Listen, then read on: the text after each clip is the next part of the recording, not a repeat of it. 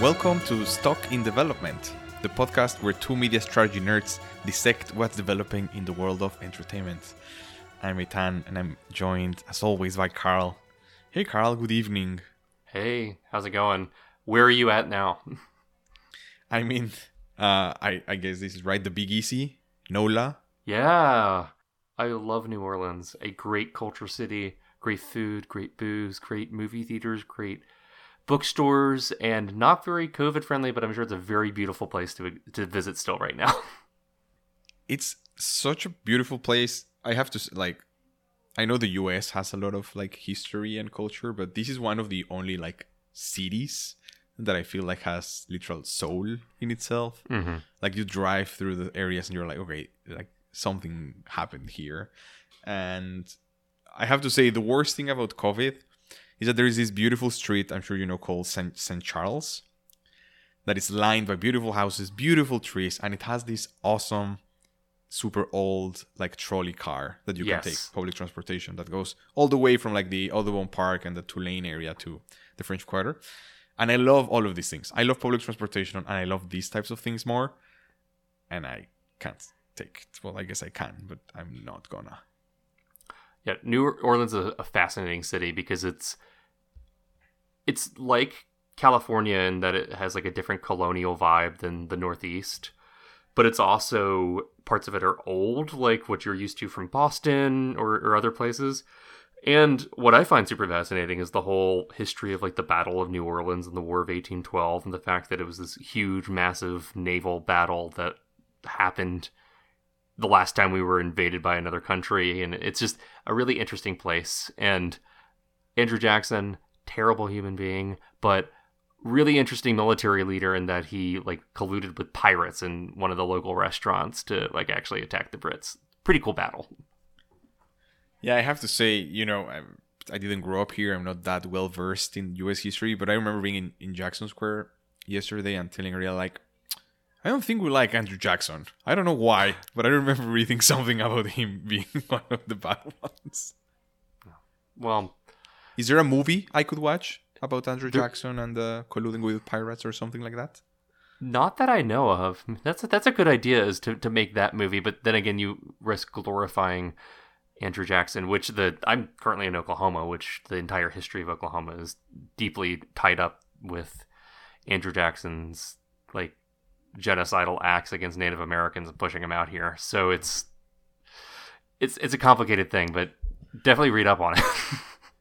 Okay, I will. Fine. I'm sorry, Lin Manuel Miranda did not make the uh, Andrew Jackson musical yet. I know. We would love him. They would keep him in. Yeah, I know. However, however interesting this is, this is not a U.S. history podcast. That's not what you're here for, dear listener. So, Carl and I realized uh, after our last episode that we have done a couple in a row where, apart from the news section, we didn't really talk in detail about some things. So, we decided this week to to do kind of an, an extended news section and not only talk at a high level about them, but try to dig a little bit deeper into some of the topics because there's been some some interesting developments in the in the last couple of weeks, and uh, we hope to touch on them. But I think uh, the we would be remiss if we didn't start, I guess, with the Golden Globes that just took place last night, Sunday night. Carl, what stood up to you? What's the biggest surprise? What's the biggest win you're happy about? What's the biggest loss you're sad about? I, I do have to admit, as I always caveat on this podcast, I'm more interested in the film side of this than the TV side of this, but I do want to talk through all of it because it's interesting. The Globes are it's so interesting that the the Globes are kind of an afterthought with the TV award season. Whereas they can kind of be a precursor for the next year, but it's so far between the Globes and the Emmys, it's hard to use it as a barometer for anything. So it was it was not surprising to see like Schitt's Creek come up uh, in the awards. Interesting that it wasn't a full sweep because it was competing against other things. Like, um, was was not at all surprised to see Anya Taylor Joy win, which is an Anya Taylor Joy to me because I love her as an actress and have since The Witch. She's even good in the Playmobil movie for like five minutes. I've seen the beginning of the Playmobil movie because it's a musical number. I've not seen the rest of it. I'm starting to watch Peaky Blinders. Her character has not appeared, but I'm sure she's great at it too. I didn't know she was on Peaky Blinders. Everyone's on Peaky Blinders. Like Tom Hardy's on there. Cillian Murphy, obviously. Adrien Brody shows up. Like I've I've only seen it in clips in passing, but it's weird how many people are on there. Huh. Interesting.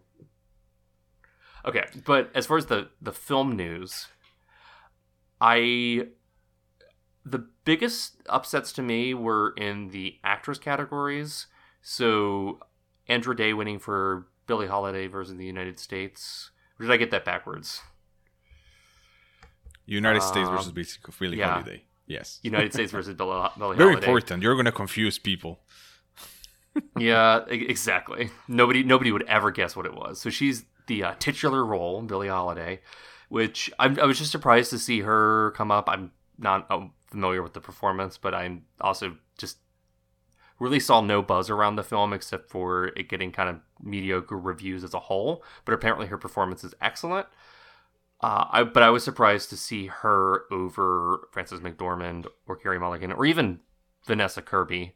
Viola Davis, I think, has been in the conversation, but I think she won really recently, so I, I think it was a little less of a pressing issue. Rosamund Pike was a huge upset in in my book because I expected that to go to Maria Bakalova for Borat, and in fact, Sacha Baron Cohen won for Borat instead, which surprised me. But Rosamund Pike is quite good, and I care a lot. I'm not a fan of the film, but she makes her character work despite the screenplay not wanting it to. Got it. Okay, you went through a lot of things here. Let's yeah, sorry, I, I I monologued there, but you asked me what the upsets were, so all cool. No, all good. You, you, you, yeah, you, you took a lot of a lot of them in, but uh, let's take them in stride. I think the first thing I, I'm gonna say for Andra Day, I have never heard about this movie. yeah, Not only did you say like I literally I'm glad. was like, oh, Andra Day won. is like what? What is the United States versus Billie Holiday? Apparently a Hulu movie. Um, I saw the trailer after I saw that you won. I want to check it out, but I didn't know it existed. And yeah, like you mentioned, everyone in that category. The the only one you didn't mention is Viola Davis from for Ma Rainey's Black Bottom. A very very strong category. yeah. I just, I mean, good for Andra Day because she's sort of the sort of actress that needs to be elevated, whereas all these other actresses are more established. But it's surprising that the the buzz didn't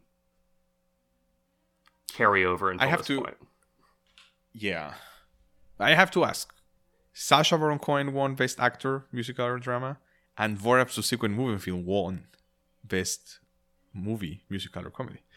Are we surprised? Are we not surprised? I know you have some takes. I, the Golden Globes is also interesting because it's the they separate drama versus musical Yeah. or comedy, so it's difficult to know if everything was together. If it would have been like sixth place. Uh, but what were your thoughts on seeing it win? Yeah, kind of big. Well, as as far as the category with musical or comedy, the five nominees, Borat's Borat and Palm Springs are the only real contenders here. The prom is atrocious Ryan Murphy trash. Like I watched part of it. I watched Zazz, the musical number with Nicole Kidman, which was delightful but terrible. Um, Sia's music has gotten like kind of worst of year buzz from a lot of people. Mm-hmm. Hamilton shouldn't be here. Sorry. Agreed. It's nope, agreed. yep. Why we're at the same page. We did a whole like half an episode on it. so therefore, Palm Springs and Borat are here. I mean, I I'm not necessarily surprised because Amazon has money here. Amazon's I think a little less. They play the awards game a little less than everyone else, but I think that compared to a, a Sundance acquisition makes a little more sense, especially how Palm Springs was was shunted onto to Hulu early on. But I am I think I'm a little surprised, but given the category, I'm not surprised. I'm more surprised that he won um, against Andy Samberg, maybe. But even then, Dev Patel for an Iannucci film nobody saw because of the American release being botched by COVID. Lin Manuel shouldn't be here, and then James Corden, by all accounts, is not great in this film. He's like Cats level bad. So, yeah, I'm not surprised by it. I think maybe other films should be in here from throughout the year, but not surprised that out of these nominees it won. Yeah. Yeah, I, I've always find interesting uh, the for best picture, but also for the performances. How uh, I'm sure, as you always do, you have a more intellectual take on the split. But the first thing is again, right? It's difficult for me to compare them, but I kind of like that more movies get recognized. I kind of like when split up happens. Like I was, we were watching yesterday with Ariela, and she was like, when Borat won and he won, she was like, I didn't see this one because I remember not liking the first one. But Right. like, should I should I rewatch it? Right? Yeah. And I feel like that's something cool about awards, and that wouldn't have happened probably if if the um, if the categories weren't separated. But I think the the biggest question that I have for you is for actors, actresses, Hmm. is the type I I mean should we think differently of performances? Not because they're deeper or not deeper or deserve less or more, but does it make sense to separate them like this because there are different types of performances or kind of from a even from a you know uh, if you are a member of the academy and you're voting Yeah. it actually doesn't make sense and they should be looked at you know in the same lens Yeah, I I think it's I first of all, I think it's weird that supporting only has every performance on actress and actor. Like if you're going to do weird. one, do like do it for everything. There's certainly enough supporting performances. Usually supporting is like one of the hardest categories to win an award in because they're like you can come and be a bit player for 5 minutes and be singular and that deserves to be recognized. I I'm on the same page as you. I, I like just seeing a lot more nominees, and that's where something like I mean the Rosamund Pike win or what I thought would be Maria Bakalova's win. That's something that that's a runway to an Oscar, but mm-hmm. normally with without like the globes being separated like this, that performance might not have risen to the top in in the same way. So overall, I, I think it's interesting, but in the last few years, there's it's not like the the Oscars nominate more or fewer Best Picture winners at this point with the the extended bench, and I think that's how you end up with stuff like this, where you have like the prom and music in there versus these other films that were nominated. It's also a weird year, and it's kind of hard to to know where things stand. Yeah, but in the Oscars, I think I would bet that music is not going to be there, and prom is not going to be there, and maybe even Hamilton won't be there, right? It Yeah. would be the five from dramas, Borat, Palm Springs, and three other dramas. Probably, yes. I I think Borat and Palm Springs will get nominated. Maybe Borat or Palm Springs. Again, I think the Hmm. weird thing about I, I can now articulate what's weird about Borat. It's because Borat is offensive, you know? Like it's a crass movie winning a Right. major award. That is that's weird. that's that's why it's weird. It's not because it's bad. It's just because like Ariella, like she kind of wants to give it a second chance now, but she's not gonna like Borat 2 if she didn't like Borat 1. Like it's the same thing. Yeah, and I was also thinking like the Golden Globes were the awards for Borat. I don't know why I feel like well, the, outside of the U.S. I mean, I think of in Mexico, but like with some of the cultures in Europe that are a little bit the same, whether it's like the Italian or the Spanish or Mhm. I mean, not the Germans, but like we are kind of used to crass, crass crassness Yeah. is the word. Like we, you know, we kind of like that, and we maybe we're a little bit, a little bit, or a lot behind in like political correctness, and uh, but uh, I could see that why it won also in the frame praise, and maybe like you said, maybe not even getting nominated with the Yeah. Academy Awards. Well, I mean, to your point, Sacha Baron Cohen is a very established British comedian, like with a very twisted sense of humor that was developed in Britain. Both films take place in America, but they're also making fun of Americans. I, it, you're right. Like this Yep. totally does play to the HFPA audience, uh, and it, it's it is kind of surprising that it, it was such a crossover, like cultural success both times. Yeah, that makes sense. Uh, Chadwick Boseman is the least surprising thing here. I mean, he was gonna win. I, I, I think we just because there's been so few things this year. I think we all just kind of agreed that he's gonna get an Oscar. Like when he died, why not? Yep, I think so. Probably will happen with the Oscar as well. Uh, the best drama for Nomadland. for which Chloe Zhao won the Golden Globe. She became only Yeah. the second woman director in history. Hopefully, she'll become the, only the second woman in history to win an Oscar. I cannot believe that it's two out of 79 globes have gone to a, a woman. Uh, that's that. That's yeah. I mean, good, great. I I think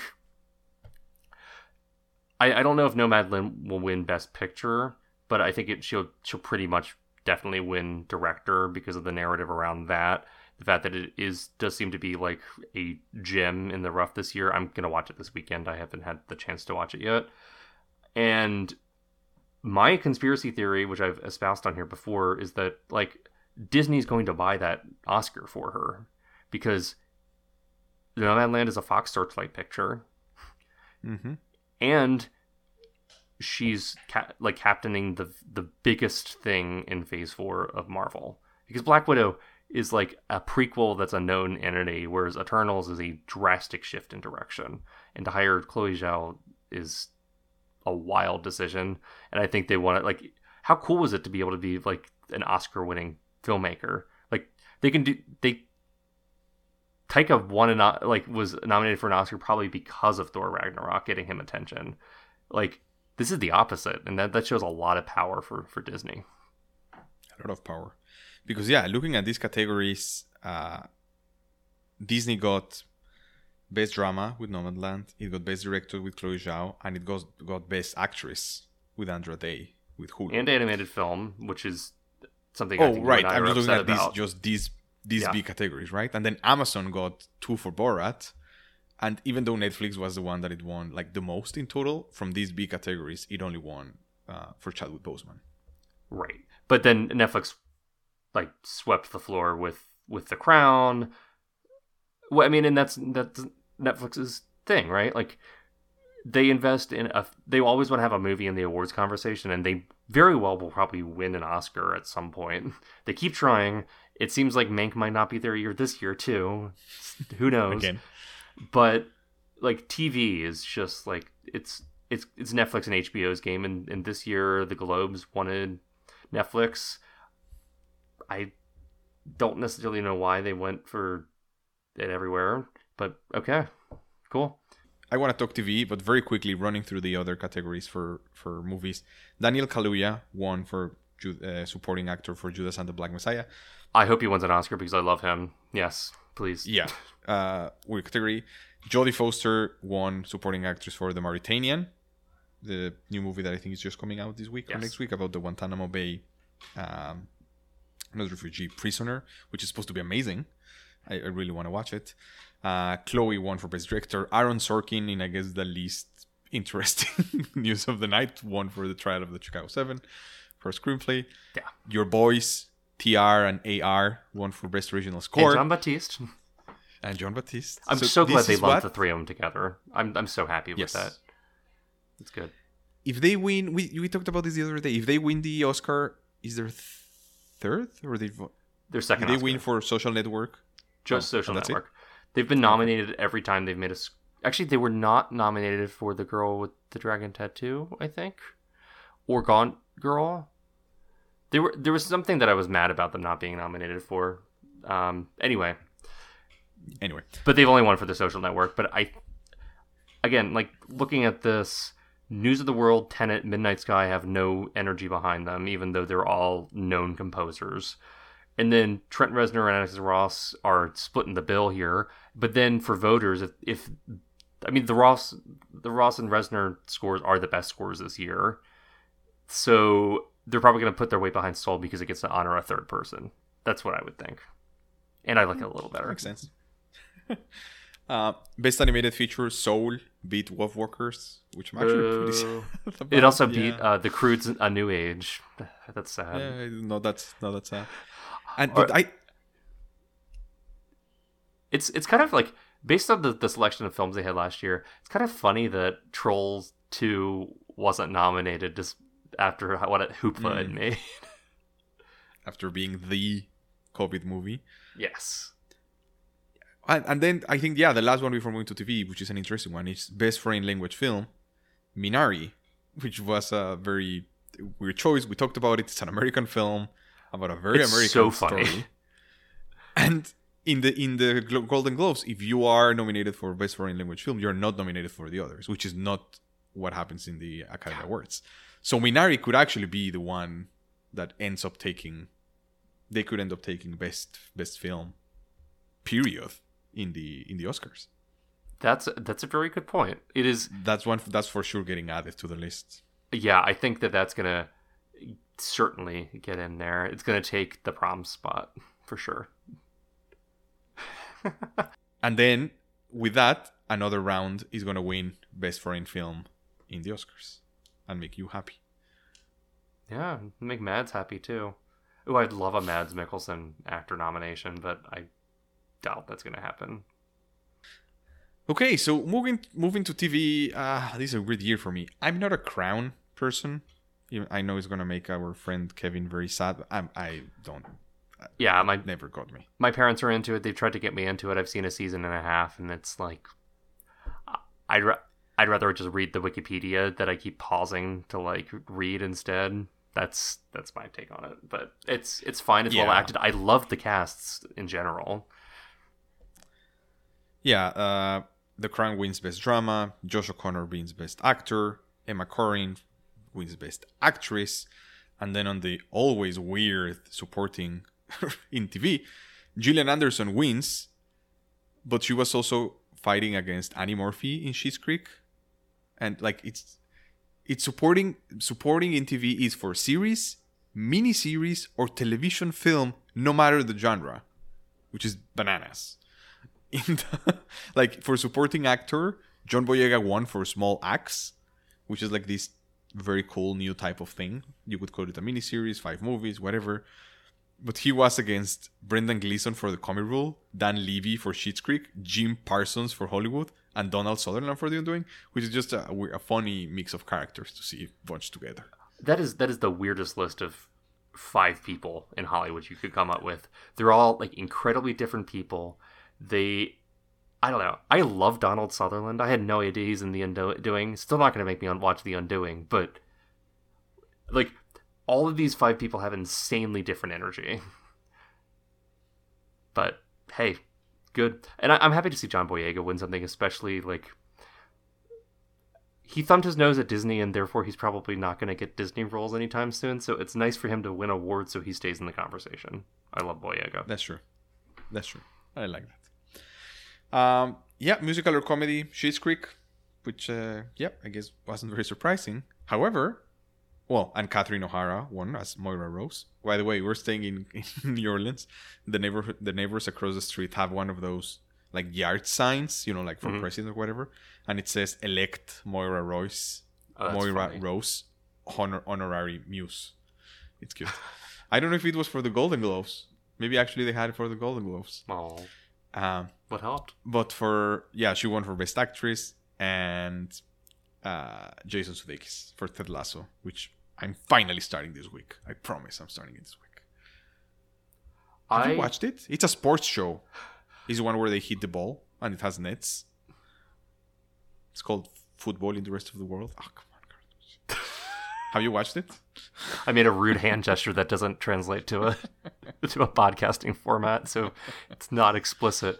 Uh, I haven't watched it. I actually I didn't have time this afternoon. I was gonna crank through an episode this afternoon just to say I had. I'm looking forward to watching it. People have been making fun of Sudeikis because he was wearing a hoodie and discombobulated. I it seems like he was just genuinely actually surprised by the moment, and the Zoom format was messing with him more than anything. But I'm happy for Sudeikis. I like Sudeikis. Yeah, also an interesting list. Jason Sudeikis for Ted Lasso, Don Cheadle for Black Monday, Nicholas Hoult for The Great, Eugene Levy for Schitt's Creek, and Ramy Youssef for Rami. Okay, It's, yeah, it's musical or comedy, but fine. I like I had no idea about this Black Monday show. Like it's I'm looking at the cast, it's Don Cheadle, Andrew Rannells, Regina Hall, and Paul Scheer. I like all of them. When you haven't watched the show. yeah, I haven't watched the show. It's a dark comedy about the Black Monday stock uh, stock crash. See, that's the problem with streaming is there's just so much stuff. There's so But much see, stuff. Including not, we're, I was gonna say we're not a film and TV podcast. We are a film and TV business podcast, so it's excusable for us not to have seen anything, everything on the list. yeah. Because speaking of things we haven't watched, Mark Ruffalo won for "I Know This Much Is True," which Yeah, now which- I have on my list in HBO Max, but I don't know what that is. I one of my roommates tried watching it and started it and liked it okay, but I don't think he finished it. And it came out in like April or May of last year. It, that's just what's so weird about the Globes is it is the Oscars kind of map pretty closely to the film year into a year or the film calendar kind of is so close to the end of the year whereas the TV calendar is in the spring. So it's just it's it's weird. I guess the Emmys are probably more in the wrong place than that than the Globes are, but the Emmys are the dominant award. Yeah, true. So Still confusing. I think this is probably the Globes where I've seen the least amount of things ever as as far as my adult life between the TV I'm not caught up with and the movies that just like haven't been out for me to stream or like they came out in the last two weeks and I haven't had the chance to stream them. It's we- it's weird to feel this behind on the film calendar for me, but that's 2020 for you. Yeah. I guess the last thing also, I don't know if you watched, was uh, The Queen's Gambit. Yeah, Yeah. Anya Taylor Joy won uh, for Best Actress and it won for Best Miniseries or Television Film, which was, I mean, I enjoyed it. It was it was good. I liked it. I think she's great on it. But like, I've only watched two of the five uh, Small Axe things. I don't know how to call them, and I think those are like way better. But uh, Oh, yeah. I don't know. Well, I mean, that's five movies from a like very established, exciting director versus kind of like the the peak Netflix drama miniseries. Like it's good, but it's like Netflix good. It, it's like a a Butterfinger versus like a nice piece of dark chocolate. You know? I'm so glad you chose Butterfinger because all the other ones that are like Butterfinger I actually really like. Three Musketeers, Milky Way, Sneakers, Butterfinger I actually don't like at all. So good See, choice. I actually like Butterfinger, so it was it was me trying to be nicer. okay. There you go. to me, to me, the the Queen's Gambit is like a dark chocolate Butterfinger, which I don't think exists, but it's not as refined. I'll find it for you. A nice piece of chocolate. I'll find it Thank for you. you. Anything So- else on the Golden Globes as we look forward to the Oscars? Uh, not really. I mean, it does clarify some things. Like it clarifies the ascendant, the sorry, the ascendancy of I think Borat into the ranks as a serious contender. It solidifies Chadwick Boseman's Oscar. Mhm. Rosamund Pike is now more part of the conversation. I mean, it just helps. It helps that the movie just came out. I think. I think there's in- some interesting tea leaves, and we're going to go into them more deeply as we get closer to the Oscars. But yeah, I I don't know. Usually I don't watch the Globes anyway. Like I rarely pay attention to the Globes, but I always know the results because it kind of helps with the working theory of what's going to win Oscars. And this year especially just felt like okay, now I can pay attention to the award season because it started because I know what this is and I can see what people are talking about. But just this year there's so many people have not seen the things because they haven't been as available to see. Though perversely, because of streaming, they are going to be more available to see than ever. Mhm. It, it's just that the timing is a little weird. Yeah, I, that makes sense. For me, I, I think the biggest takeaway, and it's something we tweeted about today, it's just because of the type of year that it is. I think la- even yesterday, I could watch all of the films if I wanted to. Yeah. A lot of them, they were already available. Nomadland is now on Hulu. But, uh, it- like, regardless of cost, just having that availability felt very different, especially from, like, my time in Mexico when even the Oscars, like you saw the movies and you're like, that's coming out in like six months. Right. Like you can't watch any of these movies yet. And then all like this year, everything got switched on their back, and even you know Minari that you have to like rent and it's not available anywhere. You can just rent it anywhere you are Yeah. at whatever time you want. And whether the experience, I mean, we've talked about how much we like theaters. It's different, and you're not watching it in this setting. I do like the access side of it a lot. I think it, it if if I talked a little bit of like Ariel and getting people to see these types of movies, I think being able to literally be like, oh, I'm gonna watch it when this ends. Click three buttons and see it. It's pretty cool.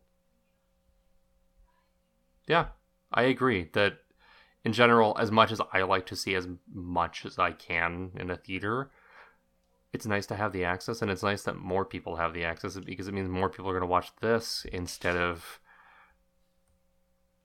um, Extraction or whatever. I was trying to think of a random big Netflix movie that like nobody has thought about in six months, despite it being the most Bird watched Box? movie of all time. Bird Box, Yeah, yes.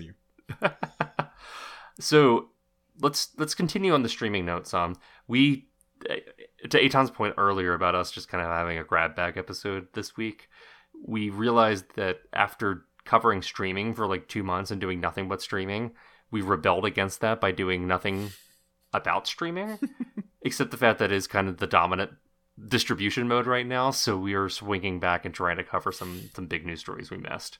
But as far as something that's currently developing, Paramount Plus is launching this week, which promises, as its Super Bowl commercials say, a mountain of entertainment. So It's cute. What do you, it is cute. What do you think about this service? I like it. The first thing that I, I just connected the dots, it's how so Paramount Plus it's the streaming service of Viacom. Yeah. CBS. And Viacom is is one of those companies that it's still a little bit weird. Like I think things became easier to understand, right? When you think of AT&T, you know that that has Warner Brothers and that has HBO and it's kind of vertical. Yeah. And when you think of like, I at least I do, NBC Universal is kind of Comcast, right? It's kind of one thing, vertical, etc. Disney, very obvious. But Viacom has always been one that is very confusing for me Yeah. because they have CBS and they have Nickelodeon and they have like uh, Paramount, Showtime. of course, Showtime. They don't they have also like, uh, isn't Turner somewhat somehow connected to them? Tur- Maybe Turner's and. Warner Brothers. Okay, But- Turner's and Warner Brothers. But at the same time, like that is a that's exactly the sort of thinking of it though. Is like it's weird how some of these brands have separate brands. Like the, within Warner Brothers and AT and T, Turner has a separate brand kind of, and CNN has a separate brand from the Warner Brothers Warner Media stack. But all of the Viacom brands are these weird separate brands that don't have any like shared identity. Yeah, and I think what clicked earlier was uh, CBS All Access launching before. There's there's these stories, right, of like Les Moonves. He was the head of CBS for a long time, like not really vibing with with the Viacom people, and Yeah. him kind of pushing for CBS All Access, even if it didn't make sense in this new world, and then it, ne- it never really taking off. I would imagine the same happened with Showtime, which at first it was just like, yeah, if you have it on your on your cable service, you know, you can do this and watch everything whenever you you want. And then you could get I have Showtime because I pay for Spotify student. So like a super distributed strategy, not really putting everything. I think after seeing the the um, the service announcement, uh, it it's kind of the first time that I thought I'm gonna have one or two that I always have Mhm. which might be well three because my mother pays for Netflix, but like Netflix, HBO, and Disney. And then whenever I want to watch a movie that it's on like Peacock or this one or something else, I'm gonna have it for a month, Yeah. take a lot of advantage of it, and then I'm gonna cancel, and then I'm gonna Sure. come back in three. Like, and it's I, it's the first time that I kind of thought about it as pieces of a puzzle and not something that I have to really nail. Like, oh, this is gonna be perfect. I'm gonna have exactly this for the next 24 months because it does have some interesting stuff, uh, but not enough to keep me there. I agree with that assessment. I think I feel the same way. To me, it seems it's a compelling proposition here, more so than Peacock, because Peacock has still has a pretty think still has a pretty limited content library overall. Viacom CBS has so many different brands and so, so much stuff that until now has been so segregated that I think Paramount Plus weirdly feels like a good deal right now just because it's all these things that you kind of mentally probably put in a box as they're distributed everywhere or they're all going to be their own streaming service or something. And instead it's just like oh like it's all this stuff in one place. It's I think once the the shock of that wears off, it'll kind of settle into being like you said, like it'll be a peacock where it's like not necessarily an essential service because it's it's more like I want to watch this specific show or this specific um, movie or whatnot. But I think there's a bigger brand identity here around like their big brands like Nickelodeon or like Mm-hmm. yeah, it's it's it's weird that CBS All Access was weirdly just kind of a Star Trek st- streaming service was like the only thing people were really paying attention to. You could watch football sometimes. You could watch like live Yeah, TV and, and, and sports. That's what I used it for. I guess I, I watched the Super Bowl on CBS All Access. I got a seven day free trial to do that. But I yeah, I guess they started with the live things, right? They were the first ones, not Peacock. They had were. kind of an undercurrent. and I we should dig more into why that is because I'm the the whole thing about one of the weird things about that 30 Rock special that NBC did for upfronts was it was so heavily promoting Peacock and all the local affiliates didn't play that special on TV because it was competing with what their revenue is, which is from the affiliate stuff, affiliate ads. And I thought that was interesting, and that's why some of those live rights are so tied up, is because the affiliates won't allow it. But I guess CBS had better deals with their affiliates or something, because you're right. From day one, they were had this live TV thing, but it's it's weird that their live TV is essentially stuff that's free over the air anyway. Right. If you have an antenna. Right, exactly. Which I don't, but Yeah. you could. Yeah, I remember, uh, dear listeners, if you have a TV and you buy one of these digital antennas that you can buy for like 15 bucks on Amazon, you can get, I think now even 4K, CBS, NBC, ABC, mm-hmm. and Fox, PBS, and a couple of others. And It not dep- pay it- anything. Not, it depends on your market. cable. Yeah, it Yeah, depends on your market. still exists. But yeah, it's weird. I remember my cousin showing me to me like eight years ago, and him saying like, "Yeah, you can watch like standard definition or click a button high definition." It's like, really with the antenna? He's like, "Yeah." But anyway, yeah, with with their six dollar ad supported channel, I'm definitely gonna be like, "Oh, you know, I've never watched Top Gun, and there is these other three Right. things. I'm gonna subscribe for a, for a month. This is great." I also think they're probably now the sec. It's the second strongest family offering behind Yeah. Disney, with Nickelodeon, with Dora and uh, Blue and Yeah, you know Arnold and all of that stuff from before, uh, which could be pretty compelling. That that family offering. I think so. I think the one thing hindering them here is Viacom CBS hasn't been as precious with their rights. So a lot of this stuff is available elsewhere. Like, like take like Avatar: The Last Airbender and The Legend of Korra. Korra was CBS All Access exclusive for a bit. I think it's going elsewhere now too. Um, Avatar, like Netflix has an Avatar live action series in production, which Mm-hmm. like that's something Disney would never have allowed if they had they had a streaming service on the, the horizon. I mean, that's why they killed the Marvel shows on Netflix. So it's interesting to see Viacom kind of competing with itself with some of these platforms. Big Bang Theory is a huge one they let go to Peacock, or no, they let it go to Warner Media for HBO Max. Yeah. And outside of the US, it's on Disney Plus. Really? think. on Star. Yeah, because it's a. I think it's an. No, I'm confusing it with something else. No, I think you're right. It's a CBS show, but because it was produced by NBC, it's an like a Yeah. Universal Studios. It's in NB. Yeah, it's in Peacock. It, it's all there was so another one that weird that made it to Disney, and it's like what? Oh, How I Met Your Mother. I think How I Met Your Mother. It's in Oh. Disney Plus outside of the US or something like that. That's weird. But yeah, it's it's just just how this all rolls. Except Disney just managed to like be more precious with the rights since day one and get all these things back for Disney Plus for the most part. Except to Marvel Land. you can't watch that on there yet. yeah, Yeah, as we'll as, far, as far as the original content goes that they've announced, it's like seems to be the crassest of the like we need to remake everything of it all. Like they're doing a new Frasier series. They're remaking a bunch of old Paramount movies like The Parallax View and The Italian Job and Flashdance, which is just it's odd. It's mm. like it's not like I could understand remaking something like, you know, Back to the Future or something where it's like this huge, massive, like franchise success.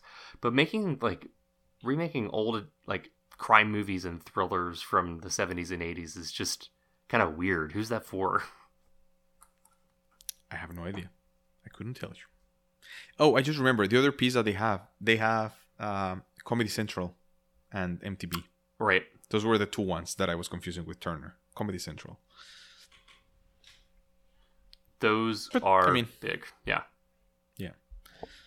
Uh, yeah, not I would say not super excited about it. It was better than I thought it was gonna be in terms of what they have. I'm sure I'll get it for a couple of months here and there when I want to watch something. I agree. It's it's not a bad service. I'm sure it'll do fine, but it's not. I don't, I don't think it's a rocket ship. Yeah, same. So, speaking of things that may or may not be a rocket ship, Eitan and I did want to circle back from the uh, episode where we did math about Wonder Woman and how much it needed to break even. And we decided to go back through HBO's numbers from AT&T's quarterly earnings report last report last year, or I guess annual reports as it was Q4, and kind of read the tea leaves to see to see if there was an answer to our question, which is was Wonder Woman 1984 profitable? Was it? That's an interesting question. We'll never know. But we did get more information, like you said. And when we first looked at it, we kind of the number that you need to remember is that we said that HBO Max needed to kind of add 20 million subscriber months. So that's either 20 million subscribers joining for one month and then leaving, or 1 million subscribers joining for exactly 20 months. That's kind of what they needed to break even, just recoup the cost of making the movie and marketing. Or they needed to make around 40 million subscriber months in order to recoup the money that they probably would make in a theatrical release, which is around a billion dollars. And then consider the revenue split. Kind of what we what we did here in two different ways, and Kyle can walk us through the first one. Is kind of look at um, two different things. The first one is uh, HBO Max usually adds subscribers via two ways. They either add people that come to HBO Max who weren't subscribers at all before, so you can think of like a net new subscriber, or they convert someone from a previous HBO offering.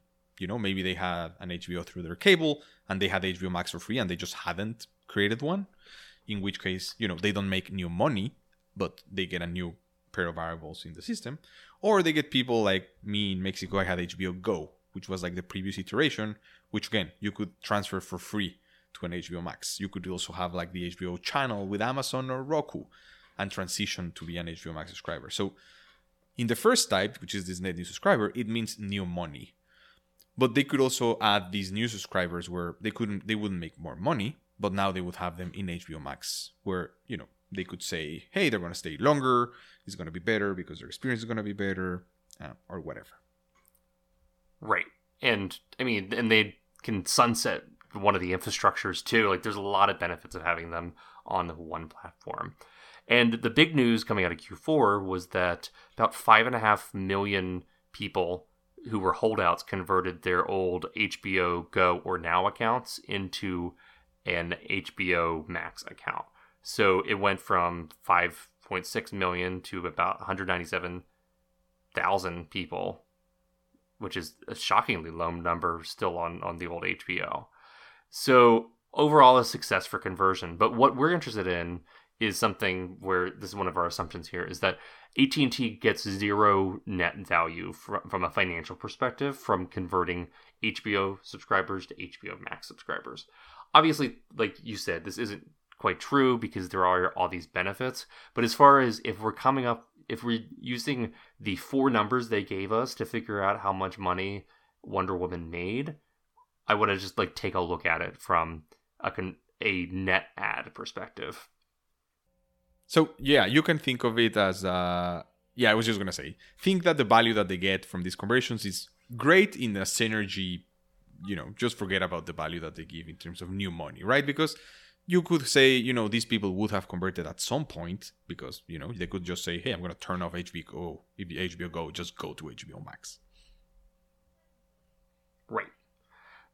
So then if we take that assumption and we're looking at new signups, so first off, we have a number that about 3.3 million people signed up directly through HBO Max. So they went to HBOMax.com, signed up there with their credit card, and they get billed through Warner Brothers. Warner takes all the money, more give or take a credit card processing fee.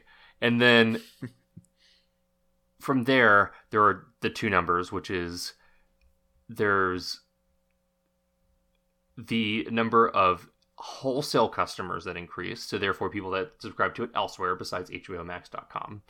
So there was an increase there, but I also wanted to subtract out the the number of people that just converted their account. So all in all, you're only really seeing a besides people that signed up on HBOMax.com, the net add of HBO subscribers through other methods was only about 200,000 people actually signed up through their cable company or through channels or whatnot. Most people had already like had it and the growth rate's not that huge. So all in all they added 3.6 million people and that was in q4 so in looking at my number like you said the magic number is 20 20 million subscriber months mm-hmm. so if you're looking at that over one month they needed 20 million people to sign up to make it profitable in a month. If you're looking over at a year, they need 1.67 million. And if we assume that Wonder Woman took a like a month worth of subscriber signups, which I know is a t- like a ridiculous assumption considering it came out on the 24th of December. But I'm sure they took a got a lot of that bump up at Christmas time. Let's just say a third of those signups are attributable to Wonder Woman that means that they signed up 1.2 million people because of Wonder Woman. So a little less than that magical kind of 1.67 number they needed for a full year. But there's all these other benefits too, where I, I think we're on the same page that this wasn't a failure at all. It was yeah. actually a success. Yeah, I think the takeaway is like if if if all Wonder Woman did was add these 1.2 million subscribers and they're able to keep them for a year, you know, on average, they break even. Yeah. Or if they're able to keep them for two years, they definitely they make back. Even. They they definitely break, not only break even, they make back the money that could have made in the theatrical release. And yeah, when we were talking about this, is like that makes sense. They probably did that because here we're not considering the users that maybe would have churned that didn't churn because of Wonder Woman. We're not even thinking about that. Um, and to your point, I think you say that maybe a third it's too much of people that signed up between December 25th and December 31st, I think it might be too little. I actually would say like maybe two thirds of that quarter number joined because of Wonder Woman. That was a huge movie.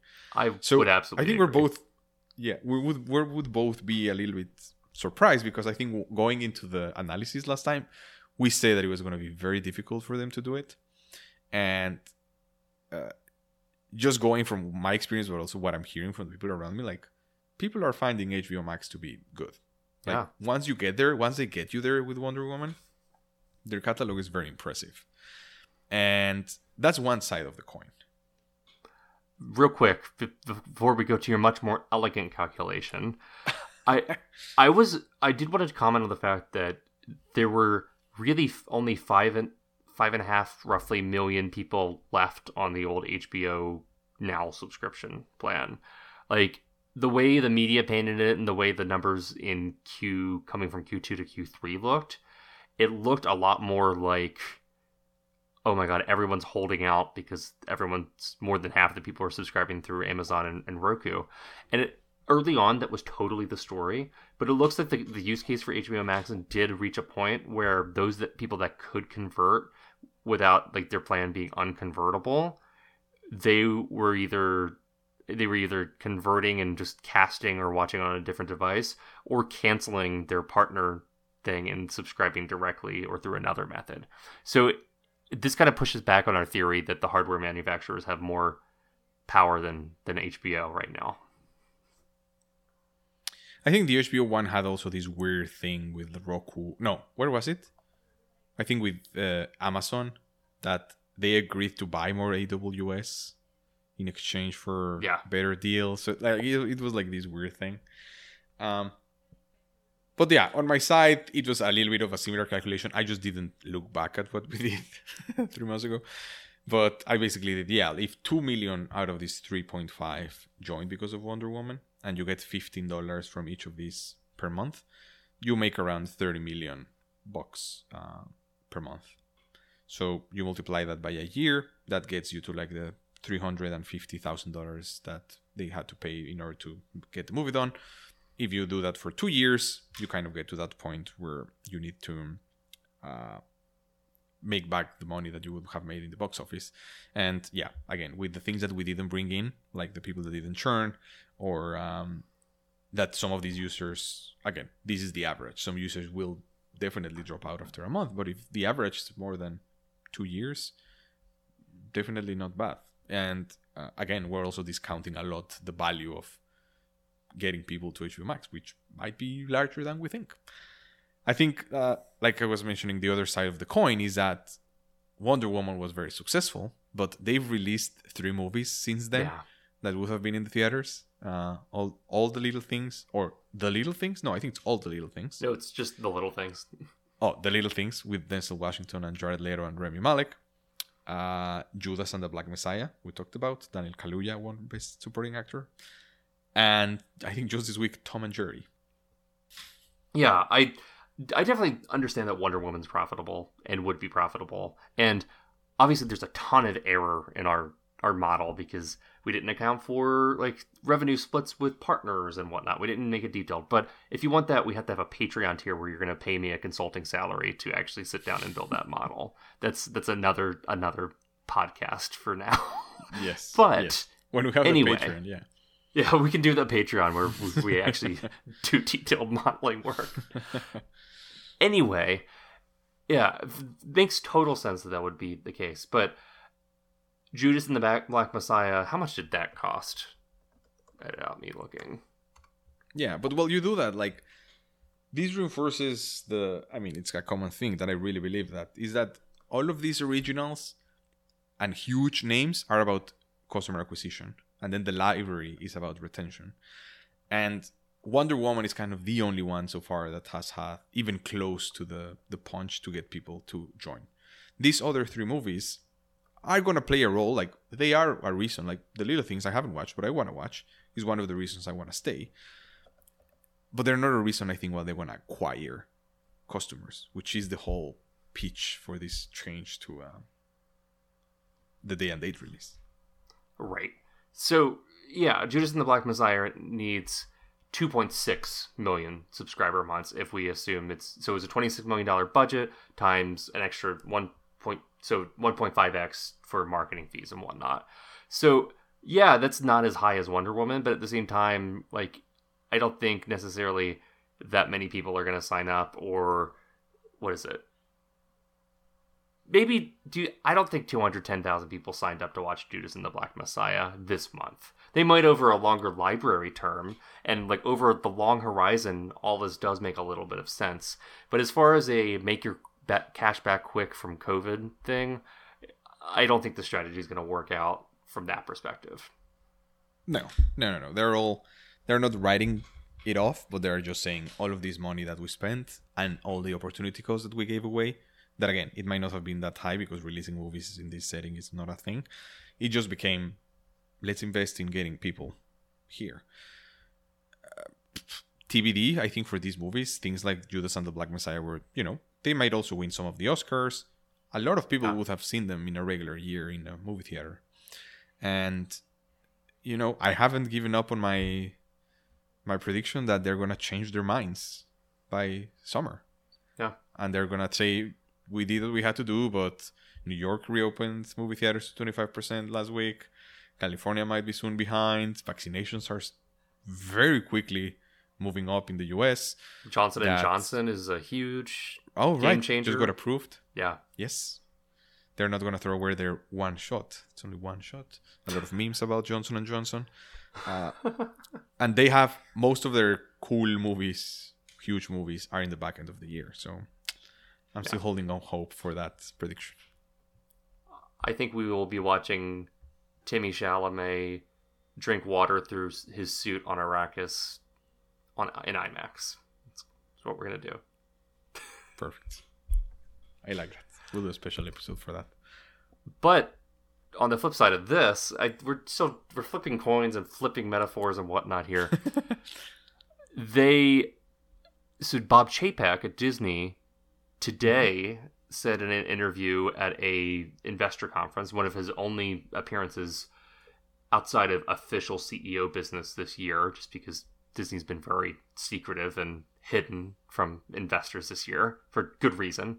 But he said that he doesn't think that he's not sure that there's any going back from to the like 90 day or even 60 day theatrical windows of pre-COVID, looking more at a 45 day window until PVOD or even streaming. And he said that this is he thinks this is more about consumer taste. It's not necessarily what Disney wants to do, but he doesn't think that customers are going to be able to like let that stand. I think that's a fair analysis. Yeah, I think it's fair. I think also Disney, you know, they play on their own turf. They're able to do that because they release maybe 12 movies a year and maybe eight of them can be billion dollar movies. Yeah. So they can be, I think, more hands on with them. Raya comes out this Friday with Premier Access. I think it's going to do significantly better than Mulan. I'm going to buy it. I'm gonna I was just see say, are you going to do it or are you going to wait? No, I'm gonna do it. What do you mean? You know, I also have a family connection with Walt Disney Animation, so I, I need to watch it. But I yeah, I think of Disney. I agree with the setting that there is no putting the genie back in the bottle. That theatrical releases are going to be shorter. But we've said that what HBO Max is doing is backwards. They release it in HBO Max at the same time as the movie theater for a month, and then they take it away. Yeah. I could see it the other way around. Hey, everyone has the same deal as Universal. One month only in the movie theaters, then streaming. That I see happening. Uh, but again, Disney is um, extra powerful. They continue to do their premier access when they when they can. They'll they'll play a lot with their release strategies as they go along. I wonder. So, going back to the original big thing about theaters, which was Trolls 2, which we, we talked about earlier, or Trolls, Trolls World Tour, rather. So, that deal was about PVOD earnings for Universal movies. So, AMC is going to get a cut of all PVOD product, pro, profits within a certain period. I wonder if NBC Universal is just going to skirt that by pushing things straight to Peacock as quickly as they can. We didn't make anything. Yeah. I it seems like I I don't know how the, the terms of that deal, but just it seems like that's a a better strategy for those films that maybe aren't doing as well and they could just put them right there without having to give any of the, the profits away. I can't wait to go back to the theater. I want the summer to happen and everyone get vaccinated. Please, no more anti-vaxxers. Let's get this over with. Yeah. Be back in a movie theater by September, even before some people. I think maybe me, maybe September. Yeah. I mean, once I've got the vaccine, I will be going to the theater frequently because nobody's going anyway. As long as I wear my mask the whole time, I'm really not infecting anyone or risking myself. So I'll I'll go and watch all the weird stuff if theaters are even open near where I am. But we'll see. You'll report back. I'll pay for Premier Access and report back. That's fair. To each his own. so, in our final item this week, let's talk about paying Disney even more money. and theme parks. Disneyland has been we've we've kept you updated. Has been fighting the California government. They are, have been closed for almost a year now. I think in like three weeks. I think it was late March. Um, been closed for a year now, and wow. while Disney Springs, which is uh, sorry Downtown Disney, which is the the retail side, has followed the retail announcements of the government, and they've been able to open some of the restaurants and outdoor dining. The theme parks have been closed, they were able to open California Adventure, which we touched on in a lot of detail last week. So if you haven't watched that episode, you should go watch it. They opened up the retail kind of section, Buena Vista Street of that park, and you could just go shop as if it was um, an extension of downtown Disney. And this week, they announced that they are coming up with this new uh, kind of offering that they're going to do. Yeah, so it's called Touch of Disney, which is a more advanced version of what they've they've done. So previously they had opened up like Carthay Circle at the very entrance to California Adventure, but instead this is going to be pretty much the entirety of California Adventure is going to be open for like outdoor shopping and dining. So they're going to take some of the Disneyland experiences like like Dole Whip and some of these these snacks that you can only get at the main Disneyland park. They're going to port those over. And it's going to be an outdoor food and dining experience. So it's $75 including parking. You also get a $25 gift card for paying for dining within the parks. So essentially it's it's 50 bucks for the entrance here for the theming For and access. to hang out and to for the ability to like make another reservation at a restaurant outside of Disney. which I think I think we talked about this like six months ago, maybe in one of our first episodes, right? That what was the thing that was getting banned with COVID, Mhm. and it sounds like it was the rides, the indoor Yeah. rides, right? Which makes sense. But then if all the outdoor malls could be open and the restaurants could be open if they had outdoor dining, why didn't they let them do that? And I don't know if this was a government thing or a Disney thing figuring out the logistics, but Yeah. uh, again, it's a company getting creative, uh, trying to figure things in ways. I think they realized that they were just they weren't just gonna bully the government into getting allowing them to open. I imagine a lot of it was a Disney thing because in the end this is still like a pretty niche product that they're offering and it doesn't make sense to keep Disneyland operating for a year like this or just even weekends like this but I think they're looking at the vaccination rates and looking at everything and realizing okay it's probably good to get a skeleton crew back into the parks have people operating and running things again and get like our competency back up after a year of being down.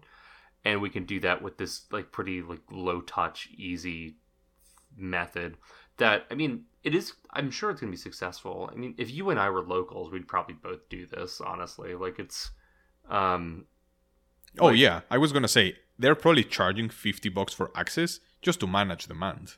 yeah because exactly. they, if they made if they made just free, like eh, just make a reservation at a restaurant, this would be super oversubscribed. Yeah, it'd be crazy. And like, it does. Is it a little ridiculous to pay fifty dollars to walk around a, a facade for a few hours? Oh, yeah. Yes, but it makes us happy, so we would do it. It's also it's also ridiculous to pay hundred and seventy dollars to go to Disneyland, right? It's You're it's right. a supply and it's a it's a basic supply and demand. We're happy Well- to do it for the value that we get, and there's so many people willing to pay it, and so much like so much scarcity in space that prices shoot up. but that's why you pay the extra hundred dollars to do that instead of Universal, or hundred fifty dollars to do that instead of Six Flags. Is those are fun and they have like better rides and as far as a thrill experience. But you go to Oh, for Disney sure. for like the magic, you know? Yeah, but I think when I whenever I hear someone complaining about the prices at Disney going up, I'm like, of course, like it's bad, and I see the cash grabbing side of like, well, let's see how far we can take this, but you know, if these theme parks hit capacity a couple of days a year, every year, no matter what the price is, and they need to manage when people come because there is limited amount of space, Yeah. that was Like- gonna happen. In I the mean- end, yeah, this is the same as the housing in San Francisco, and yeah. I mean, so many things. Exactly. It- but like Disney's, you know, not a human right that we need to provide oh, people. Oh no with. no no no not at all. But at the same time, you're right. Like it is, it is the free market, and this is something that like the, being regulated by the free market is is not problematic at all. You know, like it's it's Disneyland. They they can charge whatever they want for access to their weird little club. as opposed to the electric grid in Texas. Oh yeah, exactly. You know, like that's something where it's like, no, there probably should be some power regulations there. Literally. when we say we plan for the worst case scenario, this is what we mean. People I- dying and getting hit with sixteen thousand dollar electricity bills. Anyway, I digress. Sorry, I care about these things. Also. I mean, you, you just you this is a lived experience you just had. You can let it out. It's okay. This is this is what this podcast is for. Is for you. But it was a space also to share. This was also literally my final project for my masters in energy. It was literally It was, it was right. literally it was literally like electricity grids and managing for loads. and was- I was like, yeah, I was living my I was living my my dreams, I guess, for six months. I have, I have a story like that, which is when I was in, in back in 2013, I interned at basically I was an outside consultant at Sandia National Labs in California with Department of Energy Research, and the the Sandia in California, as opposed to the one in, in New Mexico, is very biologics focused, Mhm. and I was helping them come up with a commercialization strategy for a rapid PCR uh, method that they invented. So essentially, it was doing a lot of automation, very Theranos style, but not. It was it was real, you know, and it was it was doing one test instead of all the tests. But Yeah. essentially, an automated workflow for rapidly processing PCR instead of. Uh, so PCR is how you basically make a bunch of copies of DNA so you can sequence it and it's a long process. It takes about 24 hours, and it's like a little energy intensive and everything. But it's it's a really boring process. It just takes time because the reactions are slow. So this would have cut the standard PCR time down to about six to eight hours instead of 24.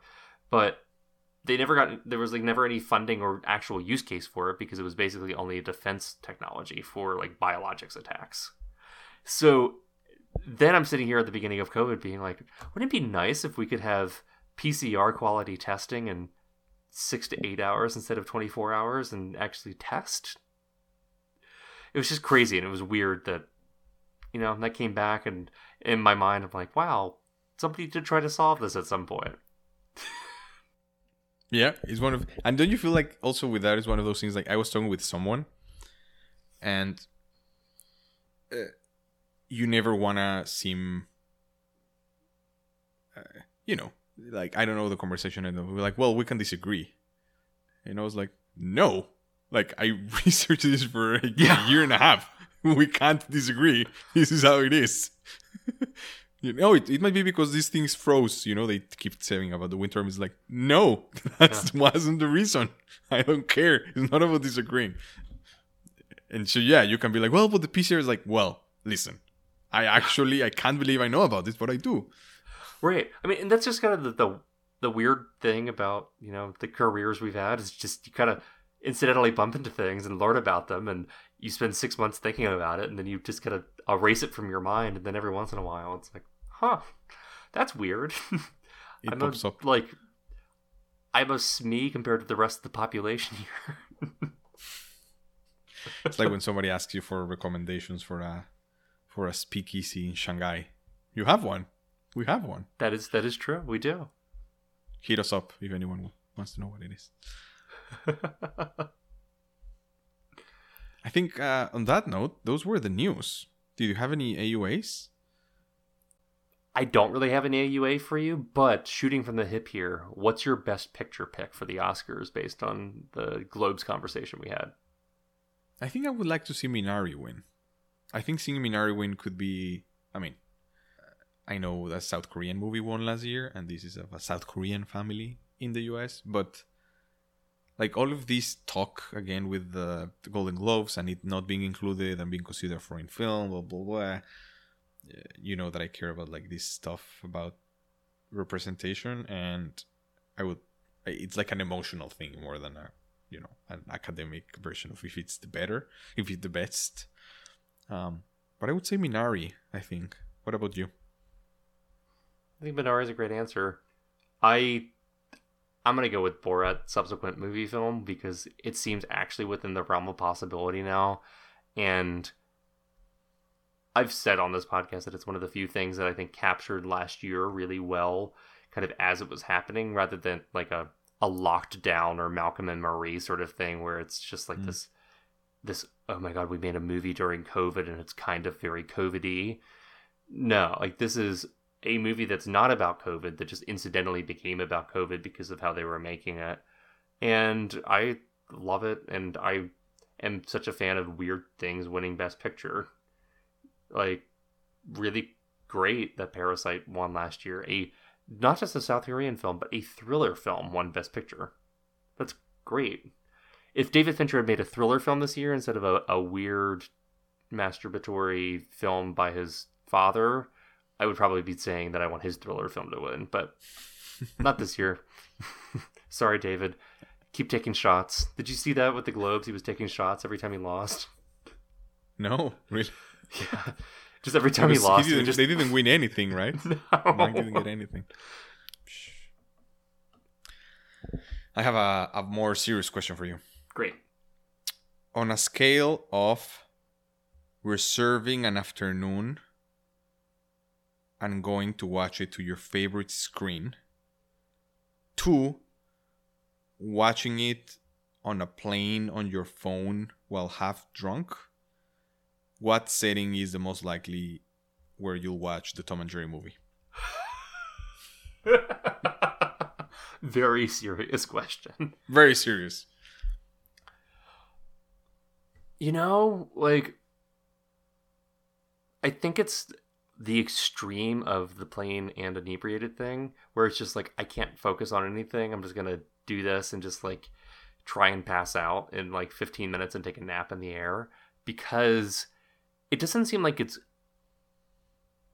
good bad. It doesn't seem like I mean, or it doesn't seem like it's interesting bad. It seems more like a Dolittle than a Cats, where it's just, just it just gets inane and, and strange and I don't know. But I am also compelled by what a weird cast like John, or sorry, Rob Delaney and Chloe Grace Moretz and ah, Colin, who else? uh, Colin what Jost. was the name of the Colin Jost? Yeah, Colin Jost. Yeah. Colin Jost. that apparently his- he's. I was watching an interview with him with Seth Meyers that he's a desk guy like Seth Meyers, and that he had to do acting and find places to stand, and apparently he's terrible at it. Well, th- that's that's the thing is he's not in like movies where SNL people are. in. He's not in like Paul Feig movies or or anything. He's just this guy who does Weekend Update and is dating Star- Scarlett Johansson. Married to Scarlett Johansson? Are they married? they are either engaged or already married. Let's say. Very important way to. Oh, they married last year. Okay, good. Yeah. Yeah. congratulations to them. But yeah, not not dying to see that one. I am intrigued from like the Roger Rabbit of it all, where it's like this 2D animation merged with like it's cool that it is actual 2D animation. They didn't do the whole like Scoob, we got to make them three dimensional thing. Or did you see the Paramount Plus Rugrats renders? Oh my god, they look awful. They're making No. a 3D Rugrats. It looks evil. That's what they could have done, and they just made a nice like Roger Rabbity thing. And it's like, okay, I respect that, but. Okay, long-winded answer to a very funny question. What what is your take on that? I. Mm, watch it in 10 minute increments in my phone as I cook across a week. So it's more of a Quibi than a I think- movie. Yeah, exactly. It's a combination of Quibis. I mean, I liked Tom, Tom and Jerry when I was young, but yeah, after seeing the trailer, I would love like a I would love just a 2D characters running around in, in real New York causing havoc and it's just like a wacky Rube Goldbergy like Tom and Jerry movie instead of a plotty kids movie. But that's not Tom and Jerry. that's not Tom and Jerry. What did you think I was going to ask? I have no idea, like the ethics of reopening a theme park or something. Like I, I don't know. That is going to be a very serious question based on how you framed it and how. I don't know, shooting from the hip, my question was so cool. You need to you need to stay on your toes with me. I feel like we had a weird energy tonight. It's just lots of we're going a bunch of different places. It's been a it's gonna be a long week. It's been a long week. Something I don't know. Thank you all for bearing with us tonight. It's been fun. It's been good to like touch a bunch of different subjects and talk about streaming for a while. I, I think I've had my streaming fill for a bit. oh yeah, and I think it was also good because we we have a couple of also special episodes coming up where you know we'll always try to connect it with current events, but we have a couple already uh, prepared for like the next month, month and a half of programming. I think. Yeah, it's pretty well mapped out, which uh, should be exciting. So it will on be. that note, on that note, we'll leave you. We'll leave you, and thank you, thank you everyone so much for listening. Yeah, please remember to rate, review, and subscribe to us on your favorite podcast application slash platform, and follow us on Twitter at StuckInDevPod, and tell your friends about us. Thanks for listening. Have a great night. Bye.